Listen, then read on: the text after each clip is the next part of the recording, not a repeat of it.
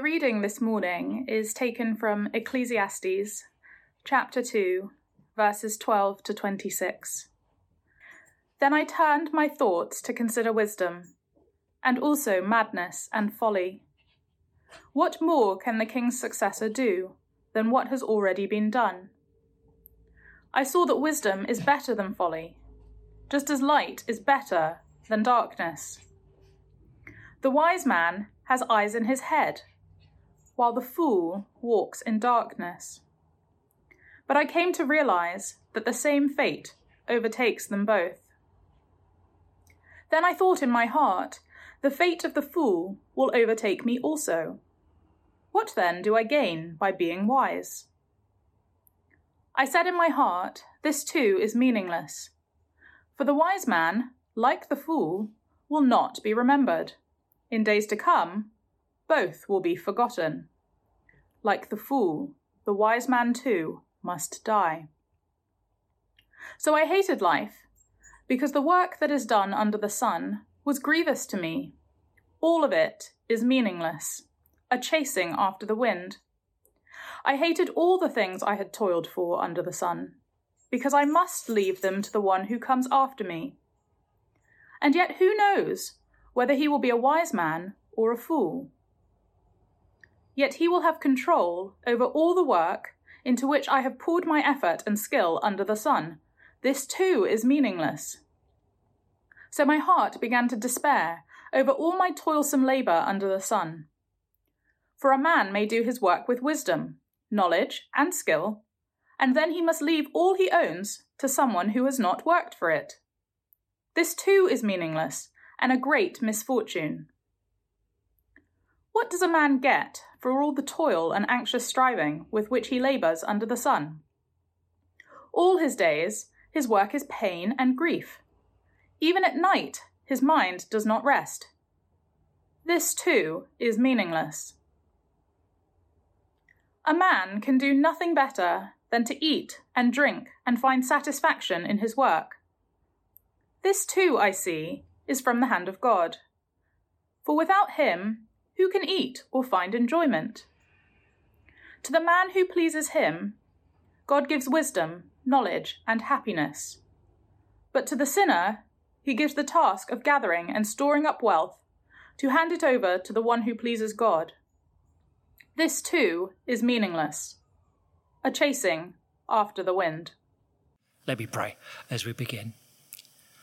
Our great God and Father, thank you for your wisdom, wisdom from outside of this world, wisdom that we have in the scriptures and how we need it to understand how to live in this wonderful and yet broken world.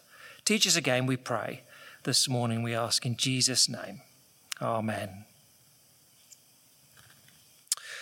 A little while back, uh, pre lockdown, I was sent an article. It's not my current common reading, but uh, sent an article from Psychology Today magazine. And it was a very honest piece by uh, a woman called Jen Kim. She wrote this At this stage of my life, in the, my early 30s, I didn't expect to be on the hunt for a job again. I've spent the last decade hopping from job to job in the San Francisco Bay Area, each time optimistic that the latest company will be the one, the one that I want to commit to, the one that will make me truly happy. But somewhere between my first hour on the job and third year there, I begin to suspect that ultimately it just won't work out.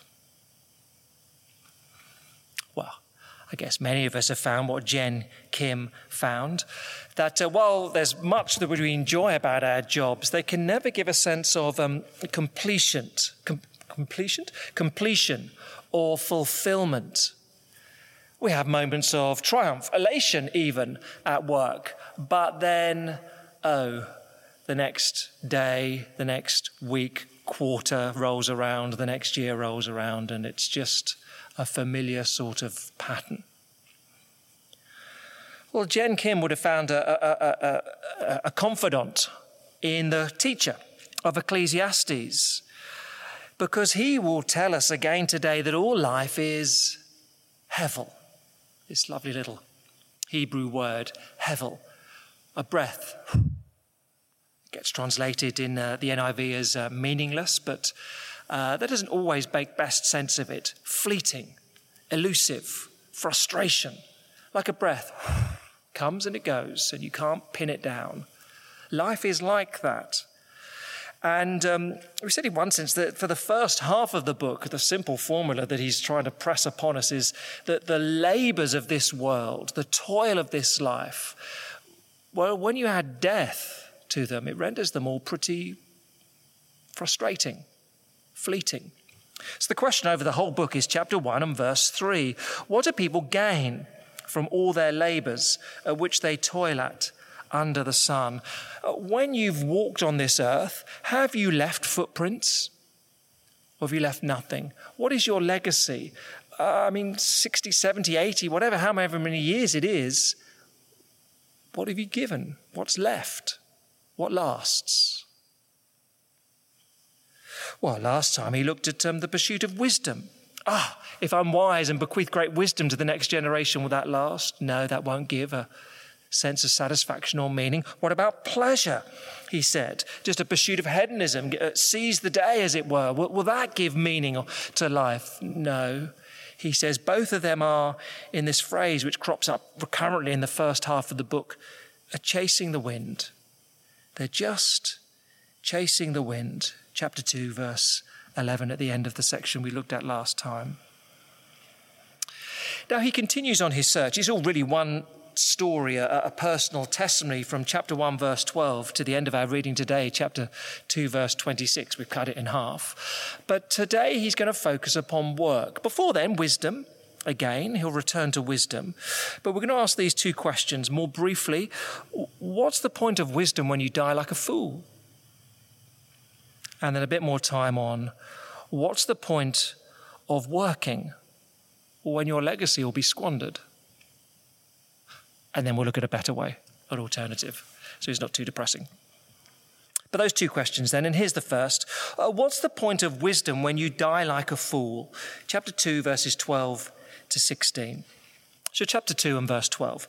Uh, then I turn my thoughts to consider wisdom and also madness and folly. Here are two alternatives. On the one hand, wisdom, and on the other hand, there's a combination term, madness and folly, stupid folly, inane madness, however you want to translate it. What about, there's, there's an option. I've returned to consider these. Now, of course, he has looked at these two before. Chapter 1 and verse 17, you get this parallel of wisdom and madness and folly. And you think you've looked at these already and they didn't work for you. And he's but he's a bit like a man, he's trying to find the purpose of life, the meaning of life. And he's a bit like a man who's, who's lost his keys. And, well, they're in the drawer, aren't they? No, they're not in that drawer. And then he goes and searches numerous other places and the last coat he was wearing. But then he, he returns to the drawer. Are you sure they're not in the drawer? So here he returns to wisdom. Surely is wisdom not a good thing? Better than madness and folly? And yes, it is. It really is. So, verse 12, verse 13, I saw that wisdom is better than folly, just as light is better than darkness. The wise have eyes in their heads, while the fool walks in the darkness. Oh, it's much better to walk with the lights on than walk with the lights turned off and you stumble. Wisdom is better than foolishness. It is a better way of living. So, in my cursory look through the book, wisdom does a whole number of things. It'll preserve your life. Chapter 7, it'll protect you. Chapter 7, it'll give you strength. Chapter 7, verse 19, it'll help you evaluate your experiences sensibly. Chapter 7, verse 23, wisdom will give you joy. Chapter 8, verse 1, it'll save a city from invasion. 9:15, it's better than strength, brute strength. 9:16, it'll give you success in life. Chapter 10, verse 10. In other words, the teacher says, wisdom's really good. Don't misunderstand me. It's far better to go through this life wisely than foolishly. That's why this word hevel doesn't always, meaningless isn't always the best uh, translation of it, because there is more meaning in living wisely. But, second half of verse 14, but I came to realize that the same fate overtakes both the wise and the fool, they both die. And that's frustrating. Verse 15 I said to myself, The fate of the fool will overtake me also. Well, what then do I gain by being wise? I said to myself, This too is frustrating, fleeting, impossible to grasp, meaningless. Verse 16 For the wise, like the fool, will not be long remembered. The days have already come when both have been forgotten. Like the fool, the wise person too must die. Oh. Do you remember just, it was just a few weeks ago on um, Hart Island, uh, just off Manhattan uh, in New York City, uh, pictures emerged of long trenches being dug on Hart Island, um, traditionally a place where uh, unknown paupers are buried, but these long trenches being dug because uh, uh, the city couldn't cope with just the volume of those dying. And so it leaked out that, uh, well, everyone was just going to be chucked uh, into these graves, the same grave, and then later, when there was a bit more time and capacity to, to sort things out, they'd be pulled out and, uh, and reburied. And this caused absolute outrage. You can't just chuck everyone in together. That's horrible. Now, I think, I think, if I understand rightly, it was a mistake. That was never the intention. It was still for unclaimed bodies. Just the volume of them was so high, they needed somewhere for them to go. But the outrage that people felt, you can't just throw everyone into the same pit. That's not right. And the teacher is saying, but that is what happens. Are some people, their legacy lasts a little bit longer, but verse 16, not long, not long remembered. In the end, everyone gets thrown into this same box marked dead and forgotten. Look, I know there's this sort of tiny, tiny, tiny percentage of people that do get remembered, and there's those who uh, do their pilgrimage to the grave of Karl Marx or whatever it may be. But that's tiny. He's talking generally. People are not remembered. So what if you live a wise life or a foolish one? As one writer puts it, if one fate comes to all, and that fate is extinction, it robs every person of their dignity and every project of its point. What's the point of wisdom when you die like a fool does? says the teacher. Well, let's ask a second question. Uh, or let's look at the second question the teacher raises. Uh, what's the point of working when your legacy is squandered? Let's cheer ourselves up. Chapter 2, verse 17. So I, oh, oops, so I hated life because the work that is done under the sun was grievous to me. All of it is meaningless, a chasing after the wind. I hated all the things I told for under the sun because I must leave them to the one who comes after me. Oh. I think you could easily marshal a case that Ecclesiastes, it's certainly the most honest of books in the Bible. Would we say that? Honest about frustration, realistic about how uh, annoying life can be at times. Of course, the frustration here, verse 19 who knows whether the one who comes after me will be wise or foolish?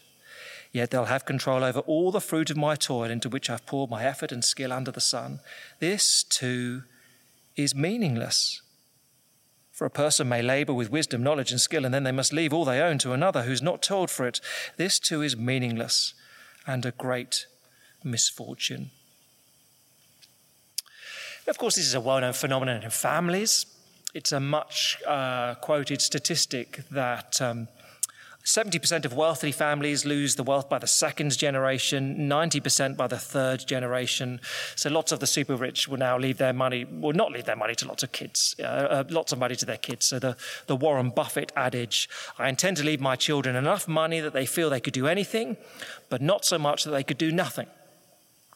Though apparently he's going to leave his three kids $2 billion each, which I could stretch for my lifetime and do nothing. I reckon I could eke out two billion, but anyway, uh, that's a different uh, issue.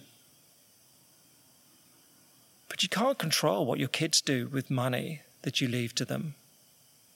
And so, of course, some of the super rich now they're saying, no, we give it all to charity. So to his great credit, someone like Warren Buffett, along with uh, many of the, the, the, the giving pledge, is giving 90% of his wealth away to charities. But even then, who knows if it'll be administered, administered wisely? I mean, the Gates Foundation, what a phenomenon. What a great gift to humanity. But when its founders leave, who can guarantee that within a generation or two it'll still be wisely administered? That the money will still be being spent on projects that they would have cared about? And that's what the teacher is saying, verse 19. Who knows whether a wise or foolish person will take control of everything I've worked for? It's not just who the money goes to that causes frustration. Verse 22 and 3 what do people get for all the toil and anxious striving for which they labor under the sun? All their days, their work is grief and pain. Even at night, their minds do not rest. This too is meaningless. What reward do you get for the long hours, the frustrations of work? Well, says the teacher, you may get pain. You may get sleepless nights, tossing and turning on your bed. And yet, in the 21st century, how common this is. More and more people are like Jen Kim, who I quoted at the beginning, thinking that their work will satisfy them, that finding the right job is the one. But it's never true. There was a striking article in um, the Atlantic magazine uh, a little while back. It revealed that uh, is based on research in the States, but uh, revealed that uh, affluent, wealthy, university educated are now working longer hours than ever. In fact, the shock in the report was in the 1980s, the highest earning men, to be fair, the highest earning men in the, in the year 1980 were working considerably fewer hours than those on middle and lower incomes. And in one sense, that's just true of the whole of history. The wealthiest have had uh, some pleasure and had idle time, and they've gone hunting and whatever it may be, um, and others have worked harder. But now, really since 2005, it's been turning, and now it's the other way round. So the highest earners are working the longest hours. They do longer hours than middle, low earners. They have less leisure time. They're just always in the office. So the richest 10 earners have the longest working week in the US, and it's the same in the UK.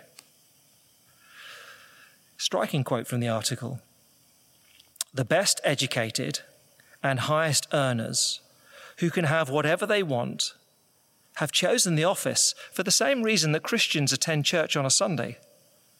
It's where they feel they're most themselves. I thought that was a striking quote. The best educated and highest earners, they can choose whatever they want. They've chosen the office. That's where they're going to invest their lives.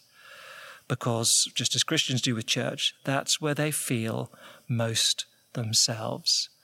Work is the center of their identity. But of course, what happens if you fail? What happens if you're fired? What happens when you retire? What happens more prosaically, like Jen Kim? You just think, this job's not doing it for me. I need a better one. I haven't found the one. The teacher woke up one day and said, What am I working for? What's the point? all that I'm investing here, why? What do I gain? Uh, death mocks everything I'm going to achieve. Now, look, you might find him a bit gloomy. You might find these last couple of weeks a bit gloomy. But in one sense, he is just raging against death and the fact that death renders all our achievements uh, a waste. And in one sense, he's just being honest there. You and I, we may not. We may simply normalize death. It seems to me there's a lot of that going on at the moment. It's a bit odd, isn't it? If you, if you, if you watch the news, oh, what's the COVID death rate today? Oh, oh 140. Oh, it's quite good. It's not bad, is it? Uh, things still going down. And sort of how many have died? These stats become bizarrely normalized. Here, the teacher is saying, No, no, no, no. No, everyone's an individual. And what, what's, what's their life been worth? What have they achieved? He rages against death. What's the point of working when your legacy is squandered? He says. I need more than that, he says. And there is.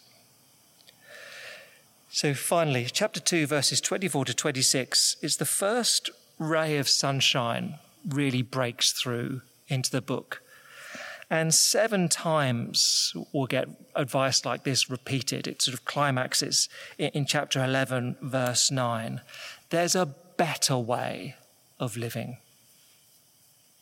Or we can put it in these terms, or enjoy the gifts of God. Verse 24 A person can do nothing better than to eat and drink and find satisfaction in their own toil. This too I see is from the hand of God, for without him, who can eat or find enjoyment? To the person who pleases him, God gives wisdom, knowledge, and happiness. But to the sinner, he gives the task of gathering and storing up wealth to hand it over to the one who pleases God. This too is meaningless, a chasing after the wind. Now, I say or because this is an alternative. The teacher is not saying, he's not saying, well, life's an enigma, isn't it? You can't find contentment in wisdom, in, in, in pleasure, in your work, so pff, stuff it. Nothing better to do than to uh, eat and drink and have a good time. He's not saying that. He's already said in chapter 2, 1 to 11, that that doesn't work. Now, here is an alternative vision for life in this world. God breaks in all of a sudden three times. He's, God has been absent from the whole of chapter 2. God breaks in now. And what essentially you have here in these verses, chapter 2, 24 to 26, it's two ways to live. There are two ways you can choose to go. So, do you see them? Um, verse 26 the sinner accumulates for themselves. To the God gives the task of gathering and storing up wealth for themselves. Okay, they'll hand it over to the one who pleases God. So, on the one hand, you've got the sinner who accumulates for themselves wisdom for themselves, pleasure for themselves, they work for themselves. On the other hand, you have the God pleaser who finds satisfaction. Uh, the way it gets translated slightly hides the fact Four times in the Hebrew, you get uh, a little word. It's just the simplest way of translating it is good, actually. But verse 24, a person could do nothing better. Verse 24, satisfaction. Verse 25, pleases God. Verse 26, pleases God. It's the same word every time. Good is the basic translation. Or, in other words, the one who pleases God is the one who is satisfied in him. That's the better way. The one who is satisfied with God pleases God.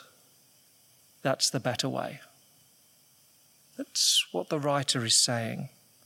So sinners accumulate everything for themselves but lose it all. God pleases. Those who are satisfied with God, they please Him. That's a far better way that affects how we work dramatically. Let me try and explain it like this. Uh, in the midst of time, I've done various uh, part time jobs. Uh, painter decorator was uh, the way of earning money for a while. So, particularly um, not long after university, uh, which is gradu- before graduation, spent that summer doing a lot of painter, de- painter decorating sort of stuff. And uh, I vividly remember uh, one house, decorating pretty much the whole house, painting, just painting the whole house. It was for a peer in terms of age. He was a student, but he owned this house, very unusual. Uh, parents had bought it for him, and he was idle, arrogant, unpleasant. So every day I'd go in and paint a room and paint a different room and then go back and second coat it, etc. Uh, he would emerge from his bed in a sloth like state at some point and just mock me for he was wealthy, and I was his staff. I was his servant, as it were, employed. We'd done very similar courses, but he just, anyway. I've got to be honest with you. Yeah, yeah, I painted the house and it was a good bit of money, but it wasn't worth it because it was just so frustrating just working for an unpleasant character. By contrast, roll on a couple of years, uh, married, and uh, where uh, Kerry and I were going to church uh, at the time, not this church, but um, they wanted to buy a house, a new house for the curate, and, and, we made a financial contribution to that. So they bought a new house, and then there was a, a working party to uh, paint the whole house and uh, get it ready for uh, incoming uh, curate. And so I, I went and spent a few days painting the house, and I loved it. I absolutely loved it. Why the difference? On one hand, I was doing a job and it paid money, but it was so frustrating. On the other hand, I was invested. I cared. I was doing something for the church and I was doing something for the Lord. I knew it had significance. Same job. You know, paint up, paint down. Very, very different how I felt. Very, very different actually in their outcomes. See, work can be merely to accumulate for yourself. That is meaningless, fleeting, frustrating. Oh, I've left something for the kids. Who knows if they'll make good sense of it? Oh, I've given money to charity. Will it be administered wisely? Accumulating for yourself, meaningless. But work can be enjoyed as God's gift. Investing for Him, knowing that He assesses how we work and we look forward to His reward. That's very different. Or as Jesus would put it, don't store up treasures on earth where moths can eat it and thieves can steal it. Store up treasure in heaven Because as the teacher wants to impress upon us, in the end, death mocks all our achievements. Every world view to be credible has to come to terms with death. And here the teacher gives a hint that Jesus expands upon that when you give your life in God's service, knowing Him, satisfied in Him, working for Him, it lasts. It lasts into eternity, which means all your work, all your labours have enormous meaning to them. Let me lead us in prayer.